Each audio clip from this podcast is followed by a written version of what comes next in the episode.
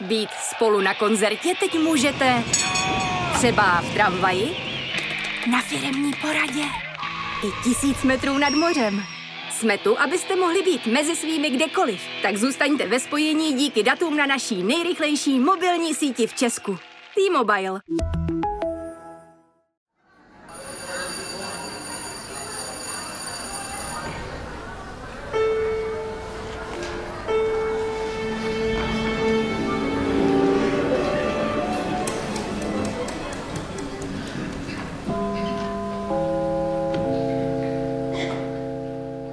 Dobrý den, vítejte u dalšího podcastu Kulturák Seznam zprávy.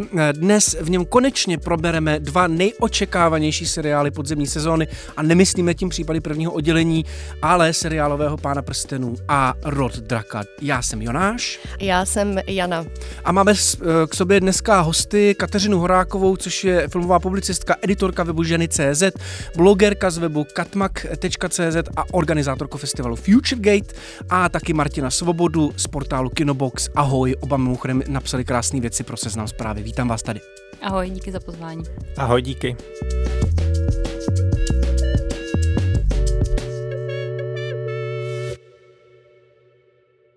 Nejdřív samozřejmě aktuality, jdeme na ně. Eh, první z nich je pro mě festival v Benátkách, který právě probíhá a e, objevuje se na něm spousta klasických filmařů, jak říká Vít Šmarc v našem článku, elitních filmařů.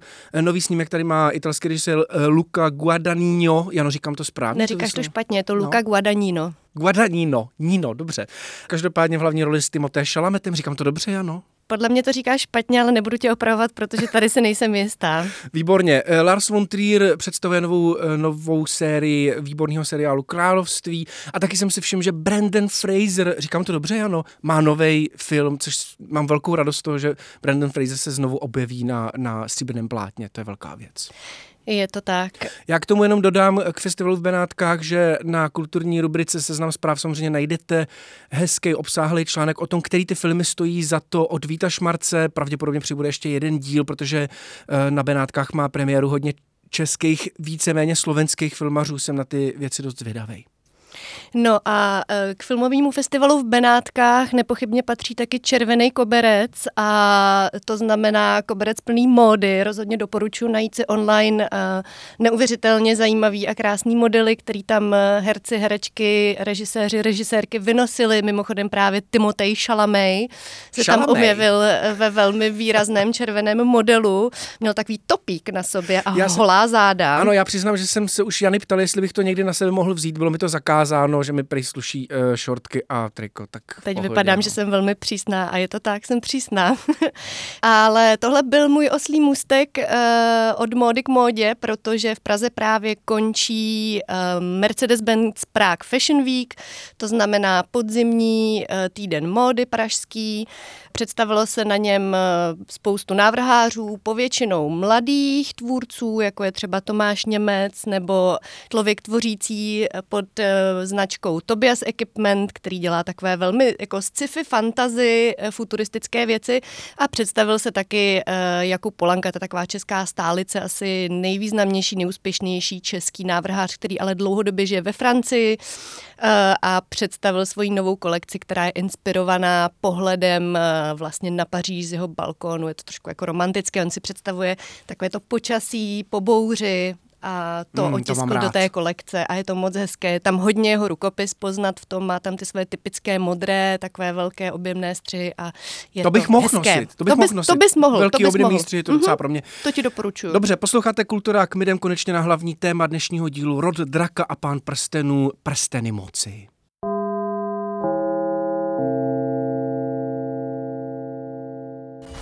Have fought long enough, Galadriel. Put up your sword.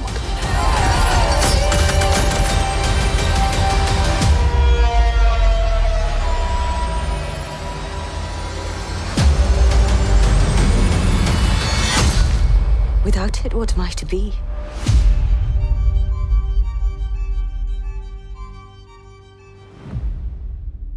Podzimní televizní sezóna nepochybně patří dvěma zásadním počinům, oběma ze světa fantazy. Jedním je prequel k vele úspěšnému seriálu Hra o trůny jménem Rod Draka.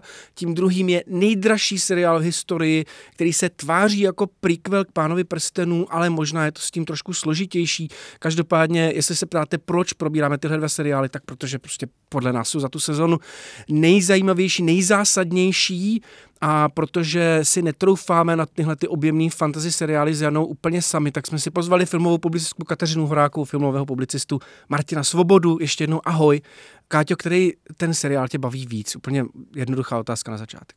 No jednoznačně mm, Prsteny moci, z těch teda jsem jako všichni viděli, viděla jenom první dvě epizody z Rodu Draka 3 a je to zábavnější. Nejdřív jsem si myslela, že bude zábavnější rok Draka, protože jsem neměla toho pána prstenů úplně velký očekávání, vlastně nulový, ale to je vždycky jako nepřítel všeho, to očekávání. A přijde mi, že to líp odsejpá, má to zajímavější náměty a je to zkrátka zábavnější pro mě. Martin, jak to máš ty? Eh, bohužel dojdeme ke stejnému výsledku, taky se mi mnohem víc líbí prstany moci, eh, zatímco rod draka svým způsobem dělá to tež, co hra o trůny, jenom se snaží napravit ten velmi, velmi, velmi špatný dojem osmé série. Pan prstenů dělá něco trochu nového, trochu to variuje něčím překvapivý a hlavně ty peníze, ačkoliv oba jsou to velmi drahé seriály, tak pan prstenů v tomhle ohledu opravdu posunul laťku někam, kde v televizi opravdu nikdy nebyla a Rod Draka oproti tomu vypadá jako školní besídka, tak trochu. Je to pravda, Uh, přesně jak říká Martin, no, ten uh, rod draka, ono to tak, oni to tak ty tvůrci jako od začátku nastavili, že prostě chtějí jako napravit jméno toho, toho kolosu hry o trůny a uh, v podstatě jenom se jako očkrtávají ze seznamu to, co kdysi fungovalo v té hře o trůny a nepřinášejí nic nového. A uh, jenom bych chtěla teda zdůraznit, že souhlasím s tím, že ten pán prostě je opravdu jako úplně vlastně nová věc, nic takového bych řekla v historii televize nebo minimálně streamingových služeb nevzniklo asi se nabízí teda pokračovat v tom, co je to novýho, co nabízí. Co je to, co, to je, co je to, co nabízí pán prstenů, prsteny moci, co v televizi nikdy nebylo? Bavili jsme se teď asi hlavně o tom rozpočtu, o té velikosti té produkce, která uh, mohla být svým způsobem uh, kámen na noze toho projektu, jako se to ukázalo u Hobita, který byl dražší, technicky lepší než Pan prstenů a dopadlo to velmi špatně nebo při nejmenším nedostatečně. Ale tady to dostali do rukou očividně schopní lidé, řemes, schopní řemeslníci, ten režisér Bayona uh, umí zaplnit krásně obraz. V, v jeho podání vypadal dobře i tak hloupý film, jako byl druhý Jurský svět, tak přesto vypadal dobře. Uh, je to režisér, který umí uh, udělat dobře i špatný scénář a tady nemá špatný scénář. Můžeme se bavit o jeho limitacích, která oba ty seriály mají, velmi podobné ve skutečnosti, ale není to špatný scénář. No ale přesto ten seriál uh, už před uh, vlastně vypuštěním a i po vypuštění těch prvních dílů má dost uh, jako emotivní reakce a velmi silný. Čím, čím to je a jako jaký jsou asi ty nejsilnější, který jste zaznamenali? No tak je to určitě tím, že se k pánovi prstenů pojí obrovský fandom, který prostě vždycky ty věci bere šíleně emotivně. Uh, je spousta uh, lidí, kteří jsou prostě samozřejmě odborníci na Tolkiena a uh, samozřejmě největší problém je s černýma elfama, jako vždycky a já k tomu říkám jenom to, že je to fantazie a opravdu prostě elfové neexistují, takže můžou vypadat úplně jakkoliv prostě a nerozumím tomu, proč ta diskuze je až takhle divoká. Zároveň u těch prstenů moci mi to přijde ještě trošku ujetější než u jakýkoliv jiný adaptace fantazy, protože pokud vím, tak oni mají vlastně práva na ty dodatky a ten druhý věk, ve kterém se to odehrává, je vlastně hrozně málo popsaný, takže oni mají fakt to vlastně hrozně moc, což bylo jako chytrá volba, jde do tohohle, že vlastně oni to mají jako velice volnou ruku tvůrci, takže vlastně vůbec nerozumím, či, nad čím se tam vlastně jako ty fanoušci tak moc rozčilují, protože to není tak, že by uh, tam něco vlastně překlápili do toho audiovizuálna špatně, ale prostě mají tam opravdu jako velice mm, volné možnosti. Takže tak. Já bych eh, v první řadě nerad, eh, nerad se potopil do snahy argumentovat věrnosti předloze, protože věrnost předloze není objektivní, kvalitativní vlastnost uměleckého díla. Tvůrci mají volnou ruku, když by Tolkien napsal, že trpaslíci jsou fialoví a filmaři se rozhodli udělat je červené, tak na to mají naprosté autorské právo, tak to prostě je.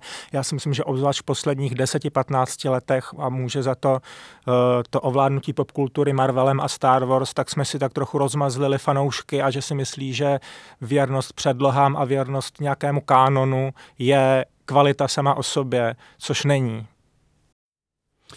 Je nějaká kritika, která um, k tomu seriálu zaznívá podle vás relevantní? Já třeba um, po tom prvním díle jsem si říkal, že je to dost vyprázdněný, že ty postavy mě moc nebaví, že vypadají strašně genericky a až u druhého dílu jsem si Galadriel fakt oblíbil a ty postavy se vlastně jako nakonec docela hodně rychle vykrystalizovaly a začaly mi být povědomí, jo, což beru jako hodně důležitou, uh, důležitý důvod, proč na ten seriál koukat dál. Ale jedna z těch věcí, kterou jsem viděl, že uh, diváci, hlavně diváci, protože u kritiků podle mě ten seriál má docela dobrý reakce, uh, vytýkali tomu seriálu bylo, že prostě ty postavy jsou jako nekoukatelné, jsou prázdný. Jak to působilo na vás? Co byste tomu seriálu teda vytkli, kdybychom se nebavili o černožským elfovi? Eh, já bych řekl, že v první řadě tu musíme vzít v potaz, že tu máme, obzvlášť když jsi zmiňoval první epizodu, tak první epizoda je vždycky zatížená expozicí, obzvlášť takhle uh, dějově a obsáhlého seriálu, to se týká Pana prstenů i rodu draka. A taky uh, důležitá věc je, že obě tyhle ty předlohy jsou učebnice historie, zatímco Hra o trůny a Pán prstenů a Hobbit mají jako předlohy romány, to znamená příběhy s propracovanými postavami, s tématy, motivy, vnitřními konflikty, tak tady máme uh, dvě předlohy, které jsou v pseudohistorie. Máme tu oheň a krev, která je rozpracovanější, protože uh, Martini samozřejmě připravoval s tím, že bude vydaná, takže je komplexnější a má v sobě nějaká témata a motivy. Pán prstenů oproti tomu mají jenom ty dodatky eh, z návratu krále, jsou to velmi kusé, strohé informace, často přeskakující roky, každá postava má víceméně funkci v příběhu, nemá vnitřní konflikt, nemá eh, téma, to vyplývá až z širšího pohledu, na který oni ale často ani nemají práva. Je ta věc práv pána prstenu je velmi komplikovaná. Například se říká, že nemůžou jmenovat bratra Galadriel, protože nemají práva na jeho jméno, takže v tom filmu je nepojmenovaný. To už samo osobně zní jako něco fantazy. ano, takže tu máme uh, velmi komplexní problém pro ty scénáristy, jakým způsobem vymyslet téma a, tam, a motivy z toho, na co mají práva.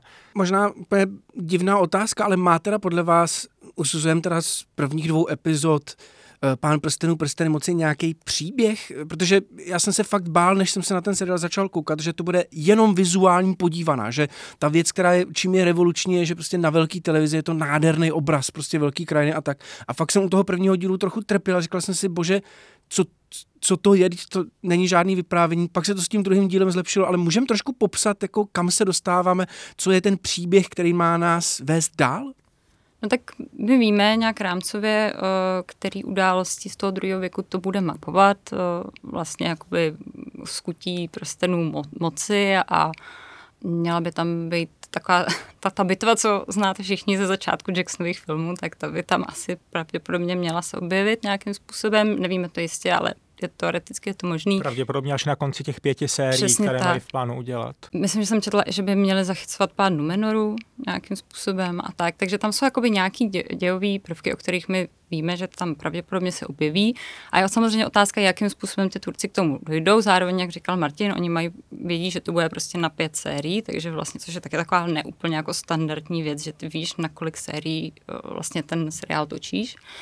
No, takže jako příběh tam je a já si myslím, ale že to jako, takhle, já nejsem obecně moc fanoušek toho pění na příbězích, jo, takže mě třeba to, že to je jako audiovizuální dílo, úplně stačí i jako z povahy toho díla vlastně, protože i ten Tolkienův svět je vlastně jako pro mě nejzajímavější vlastně tím, tím co si vizualizuju, když o něm čtu, když čtu ty kroniky a v tom mi to právě přijde tak jako jedinečný. To je právě třeba hlavní rozdíl mezi ním a Martinem, i když to srovnání je takový že prostě ten Tolkien, Tolkienův příběh vlastně je mytologický, není úplně jako románový a ten svět je vlastně to, co je fascinující, když to Martin má vlastně docela komplikovaný příběh, vlastně jako docela basic světě prostě, jo, který sice funguje, ale není tak úžasný jako ten Tolkienův. Takže já si myslím, že zábavný to bude už jenom prostě poznáváním tady toho světa. A právě jak se ptal na, tu, eh, na ty kritiky, tak ke mně se jako dostalo, že vlastně fanoušci nemají pocit, že, by, že to má jako lotr vibe.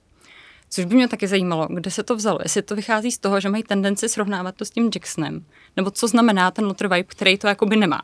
No, na to se všichni hlásíme, tak Jano, začni. No, je, to je právě, jako já jsem měla takovou totiž velmi základní otázku, kterou ty si částečně odpověděla, jako pro úplný lajky, který třeba přesně viděli uh, jenom ty filmy uh, od Jacksona, možná v pubertě četli ty knížky, já si vlastně vůbec uh, nevím, kam si tohle to teda zařadit. Před ty filmy, ty si říkal, že to možná naváže potom a možná, jestli právě potom uh, ten klíč není v tom, že přesně uh, si to lidi odvozují od toho Jacksona, no. Já, já, já jsem na touhletou otázku toho lotter vibeu, neboli prostě atmosféry, kterou očekávám u pána prstenů, ač teda se taky nepovažuji žádnýho, za žádného velkého experta, tak se mi stalo. Tak pamatuju si moment, kdy jsem si říkal, hm, tomuhle něco chybí, co jsem viděl hlavně u toho Jacksona, a to je, že eh, tam jsou určitý záběry, když Galadriel přijde jakoby k těm svým elfům a jsou tam taky ty záběry na sochy jakože to má zobrazit nějakou historii, prostě tu hlubokou minulost toho rodu, nebo té rasy prostě, která, která tam je. A když jsem takovýhle základní záběr viděl u Petra Jacksona, tak to na mě opravdu dejchlo, ta hloubka, ta, ta hluboká minulost. A tady jsem si říkal, hm, to jsou vlastně nakonec docela levný kulisy. Těch, těch, ty sochy pro mě vypadaly jako z papíru. A to byl jeden z málo momentů, kdy jsem si říkal, hm, trochu tomu chybí ten v uvozovkách Lotter Vibe, ten, ta atmosféra dávno, dávno věku, kterou jsem cítil u těch filmů. Ale musím říct, že z tohohle, z téhle skepse jsem postupně dorost do toho, že mě ten seriál začal bavit. Ale tohle je pro mě třeba, jako týhle tý více jsem vlastně trochu rozuměl.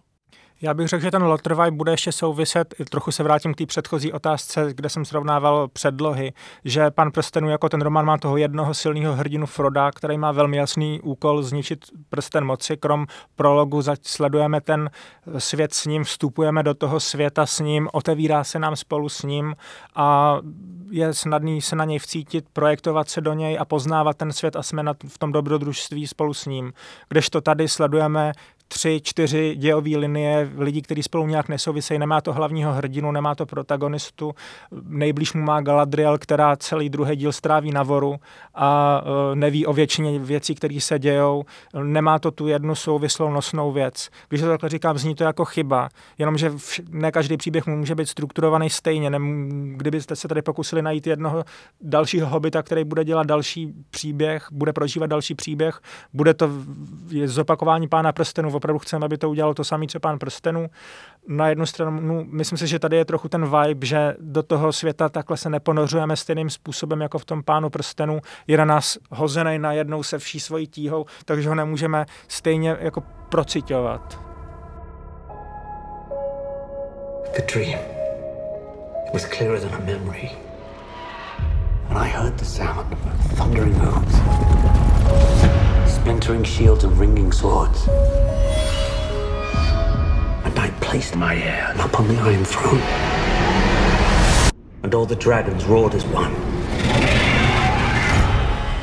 Můžeme na chvilku poodstoupit k rodu draka, protože mám pocit, že nakonec pán prstenů prsteny moci uzmul tu, tu diskuzi k sobě, což asi ukazuje na to, že ten seriál je prostě něčím zajímavější. Já to, já to, já to schválně ne, nezakončím tečkou, ale otázkou. Jako proč, proč to teda ten pán prstenů tak ukrad? Nebo, nebo možná teda proč se rod draka tak nepoved?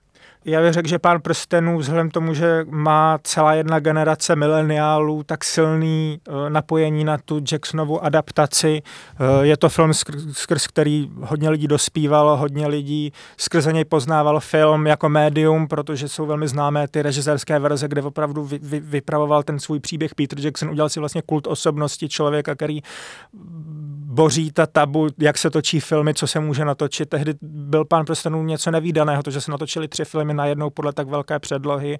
Peter Jackson byl hrdina, Frodo byl hrdina, ty věci se spojily dohromady a teď máme pocit, že to koupil zlý Jeff Bezos, zlý Amazon a upravuje si to podle sebe, i když Peter Jackson, já si myslím, že změny Petra Jacksona byly výraznější, než jsou změny současného seriálu, ale Peter Jackson dokázal na svoji stranu strhnout davy a teď uh, mají lidi pocit, že se šahá na něco svatého.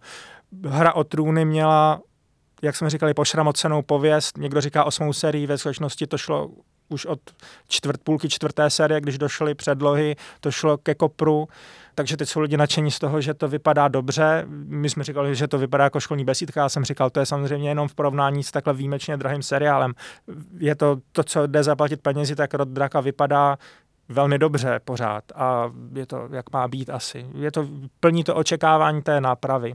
Což je na jednu stranu dobře, na druhou stranu je to pak méně zajímavý na probírání, protože si každý si umí představit, když se řekne napravuje to chyby osmý série, co to asi znamená. No, je, je to tak, no, že vlastně um, takhle, já bych nerada uh, přesně říkala, že se do Draka nepoved, k tomu, že jsou venku tři epizody, víme, že budou minimálně dvě série, Turci by to rádi natáhli na čtyři, ale jako už právě tím, že jako oni mluví o tom, že chtějí pracovat s nějakýma flashbackama, odhalovat víc z toho targaryenského rodu a tak, tak jako si asi umíme všichni, nebo každý, kdo kouká na nějaký seriály tohle typu, představit, jak to asi bude vypadat. Ostatně uh, i ta hra o trůny pak už byla taková mírně nastavovaná a tohle může dopadnout jako velmi snadno stejně, ale to nevíme. Proč to není pro mě třeba tak zajímavý uh, jako ten pán prstenů, je to, že opravdu mně přijde, že to jako, že se jako očkrtávají položky ze seznamu, co je fungovalo v prvních čtyřech sériích hry o trůny a na to, na to navazují, ale zároveň samozřejmě doba změnila, eh, se změnila, ty seriály, myslím první série hry o trůny a tohle dělí snad 10 nebo 11 let, je to tak nějak. Takže samozřejmě oni se tam jako snaží pracovat s nějakýma aktuálníma tématama, mají tam tu silnou hlavní ženskou hrdinku, přibude tam dru, druhá, ona už tam jako je, ale bude ještě jako mít výraznější roli. A myslím si, že to jako spěje k tomu, že to bude, to může velmi sklouznout k tomu, že to bude takový jako zvláštní myšmaš jako snahy, teď budu znít úplně Stydím se, že to říkám, ale jako snahy jako zavděčit se jako aktuálním tématům doby, zároveň jako pracovat s něčím, co fungovalo před deseti lety, aby se zavděčilo těm původním fanouškům. A vlastně to na mě jako to teče dost pomalu, na to, co všechno by se tam mělo jako udát. Já teda tu předlohu znám jen tak jako rámcově, ale vlastně je tam to jako spousta, co by se jako mělo stát. A já se jako těším na každý další díl, ale v podstatě jenom proto, že čekám, kdy už se tam začne jakoby něco dít, protože třeba druhé, druhá a třetí epizoda jsou pro mě úplně jako zaměnitelné. A vlastně jsem viděla obě a vůbec nevím, co se stalo v jaký. Vybavuju si to jenom jako scény s Mattem Smithem, který je výborný a jako na výpady z těch scén s ním to jako jede podle mě v tuto chvíli. A jsem právě jako zvědavá, kam se to může posunout a nemyslím, myslím si, že se to spěje k nějakému jako rozmělnění zbytečným. Ale nechci soudit příliš brzy. Mimochodem bych možná poznamenal, že eh, když se bavíme o přizpůsobování době, že na rozdíl od Tolkiena, tak Martin je feminista a tak maximálně vouk člověk, jak si jde představit. Ty věci, které si možná někteří fanoušci myslí, že násilně tlačí HBO, jsou od Martina a smysl proč on napsal všechno od hry o trůny dál je, aby dekonstruoval ten, to fantazie jako baštu konzervatismu v Tolkienově pojetí, takže zatímco v Pánu prstenů to jde vnímat jako něco transformaci toho díla do něčeho, čím nebylo, u Martina to je naopak přesně v rámci toho, o co mu jde v jeho hlavní agendy toho, proč tvoří. Vidíš, to je úplně super uh, téma, který bych klidně chvilku probíral. Uh, fantazie jako bašta konzervativismu.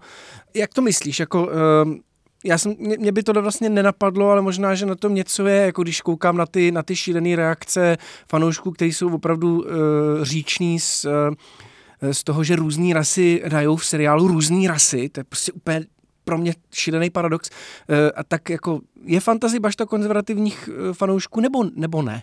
Promiň, já ano. jsem ještě chtěla doplnit, že já, já jsem to třeba vždycky vnímala tak, že pro mě bylo fantazi něco bytostně spojený jako s klukama, že to byly taková ta klučičí kultura, prostě podobně jako rychlý šípy a tak, kterou já jsem jako konzumovala, ale vlastně vždycky jsem jako trochu cítila, že to není jako pro mě vlastně.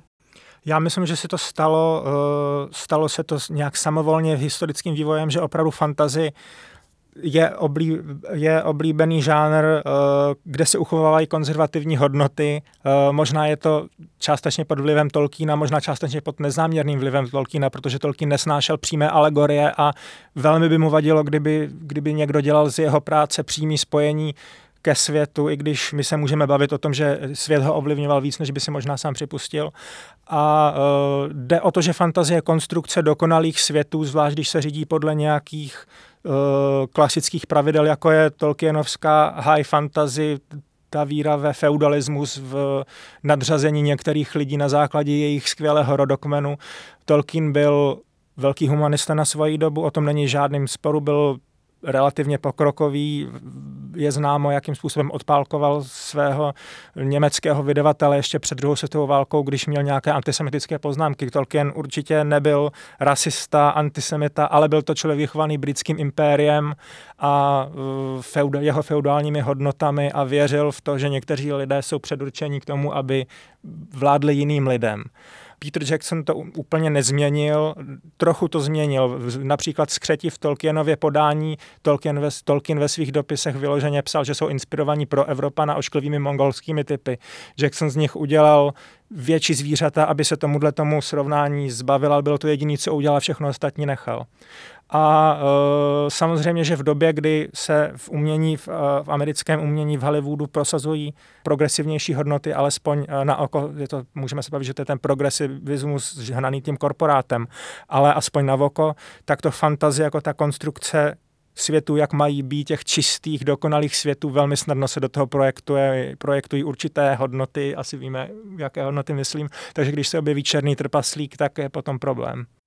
Já bych to jenom doplnila, návratem k tomu rodu drakáč jsem taky trošku pověnujem. Mm-hmm. Když jsem říkala, že tam může být nějaká snaha reagovat na aktuální témata, tak vlastně jsem narážela na to, že i když ta témata v té předloze jsou, tak tvůrci se jako cíleně rozhodli je akcentovat. Například téma jako porodu, porodního násilí, co pokud jste viděli tu první epizodu, tak víte, o čem mluvím.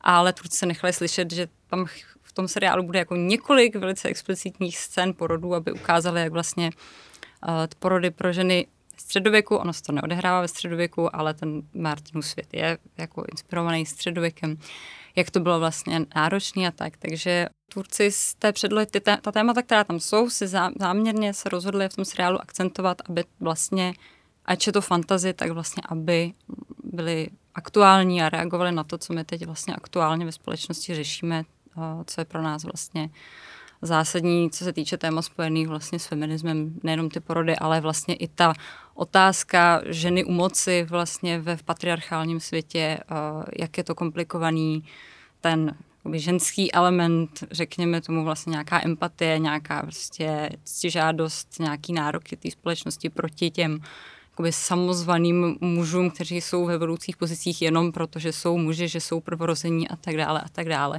Tak když se to odehrává ve fantasy světě, tak jsou tam jako zjevný paralely s, s naším skutečným současným světem.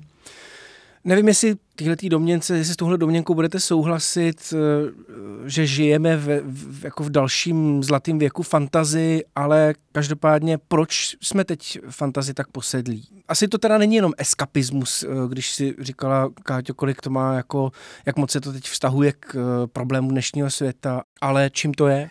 Eh, já si myslím, že tohle je právě ten souboj Tolkiena a jeho pojetí fantazie a Martina a jeho pojetí fantazie, že Tolkien opravdu je ten eskapismus. Tolkien tvoří ten svět, který nemá být ve spojení s naším světem, což uh, potom vadí těm lidem, když někdo udělá adaptaci, která reaguje na dnešní svět ve smyslu, že tam dá ty herce jiných etnik.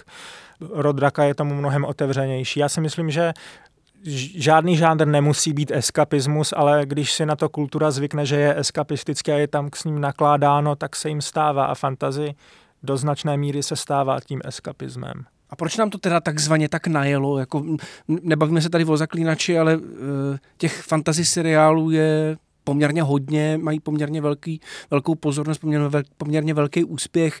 Když to není eskapistický nutně, tak eh, co to je, Káťo?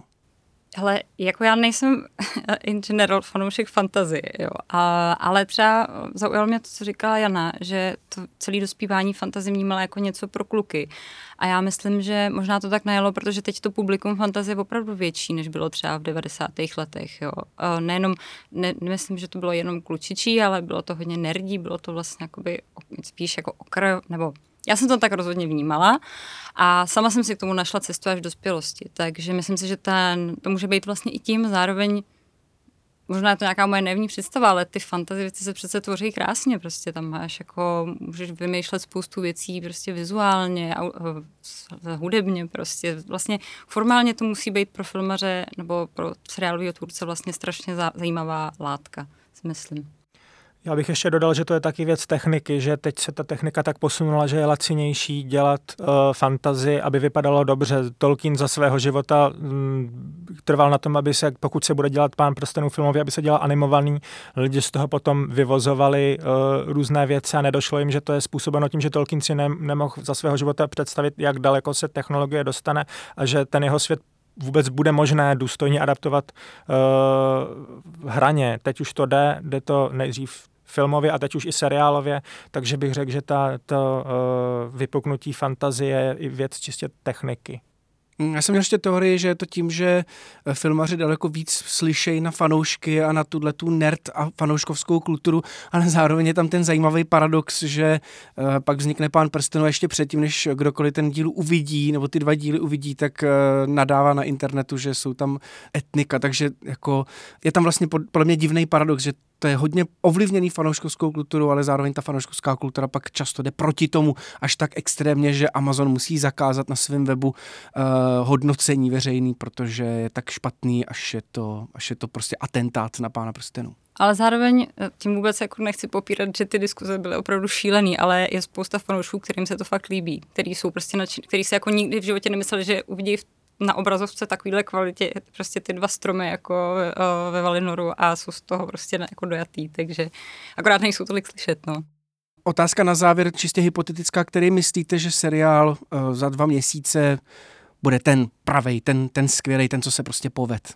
Já myslím, že to uh, názory lidí se nemění dneska nutně podle kvality výsledného díla, takže si myslím, že to bude víceméně jako teď. Lidi budou dál review bombovat pána prstenů, když mluvím o průměru, že, že uh, budou na něj nadávat hra o trůny, uh, potěší ty fanoušky, že napravila ty hříchy minulosti a řekl bych, že zůstaneme tam, kde jsme teď, že se neposune ten názor. Trochu asi pesimistický závěr, ale bohužel se to obávám. Já s tím souhlasím, no. Tam fakt myslím si, že se to příliš, příliš už nezmění od toho, protože to je vlastně jako taky uh, ta věc těch fanoušků, ty, to, o čem ty si mluvil, že už předtím, než to někdo viděl, tak uh, už vlastně na to měl, uh, mělo spousta lidí utvořený názor, tak jako tento typ lidí ten názor nezmění po té, co to uvidí z většiny, většiny takže takže tak. Takže co, takže my si máme užít prostě velkolepou přehlídku fantastických světů a minout ty bitvy velký, které se dějí na internetech. Ano, necháme si bitvy na obrazovkách. Obecně doporučuji vypnout Twitter. Dobrý nápad.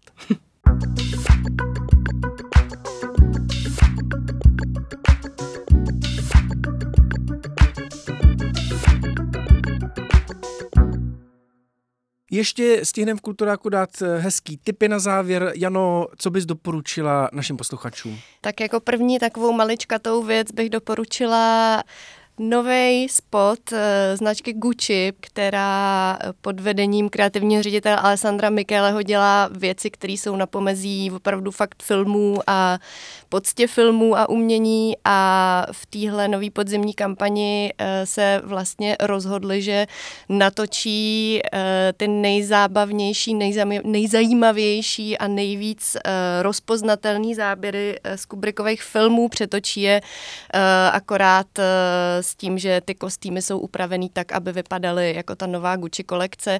Není to ani vlastně náhoda, protože Michele mu s tím pomáhala Milena Canonero, což je uh, Oscarová kostymérka, která mimo jiný třeba dělala kostýmy k mechanickému pomeranči, takže uh, je to celý takhle prostě popkulturně, postmoderně pojatá reklama a doporučuji. Doufám, že dá nějaký bagy věci pitlovitý, abych je mohl taky nosit. Já dám tip eh, podcastový, hodně mě baví teďka podcast z produkce produkce Apple, jmenuje se Mist Fortune, ta zápletka docela uh, banální, amatérský archeolog, forest fan, milionář samozřejmě se rozhodne, že nechá uprostřed Yellowstoneského parku poklad v hodnotě asi milionu dolarů. Jsou to fakt kusy zlata, diamanty, rubíny a tak věci, které původně patřily uh, původním obyvatelům Ameriky, ještě než teda kolonizátoři pojmenovali Amerika. Že jo? Uh, dohromady uh, je to teda velký, velký poklad. No a v tom podcastu sledujeme příběh Derila, což je takový strašný loser, stroskotanec, který se vydá tenhle ten poklad hledat a samozřejmě přitom trpí zlatou horečkou, chová se naprosto naprosto příšerně a ten banální příběh s každou další epizodou se rozvíjí, tak jako odloupává ty slupky, problematizuje všechno možný, od chování toho Derila až po chování toho uh, novináře, který to celý točí a jako baví se, problematizuje, jak, jak jako nepříjemný je vlastně dělat velký příběhy, manipulovat se svýma postavama, až po samotný ten poklad, že jo, který je ukradený domorodcům. Tak uh, hodně zajímavý podcast, dobře se to poslouchá, fakt doporučuju. Super, no a poslední tip, eh, to je takový větší tip, je to tip pro všechny, kdo nechtějí třeba o víkendu koukat na seriály, ani poslouchat podcasty, ani se dívat na nic v kinech, ale vyrazit ven za uměním, protože v Praze se od 9. do 15. koná první Prague Art Week a je to taková obrovská akce, která přivítá spoustu současných umělců a kurátorů. Eh, mě třeba zaujalo, že tady bude fotografka Marie Tomanová, taková vlastně celkem mladá fotografka, která fotí eh, vlastně mladou newyorskou scénu, tak eh, ta vlastně hmm, tady bude super. jako jedna, jedna z hostek tohodle Art Weeku.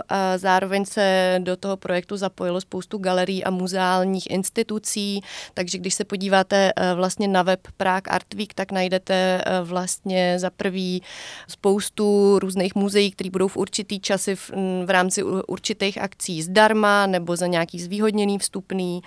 A taky se můžete podívat třeba na Haverland Art Collection, což je vlastně soukromá sbírka rodiny Haverlandových, která bude vůbec pro veřejnost eh, dostupná poprvé.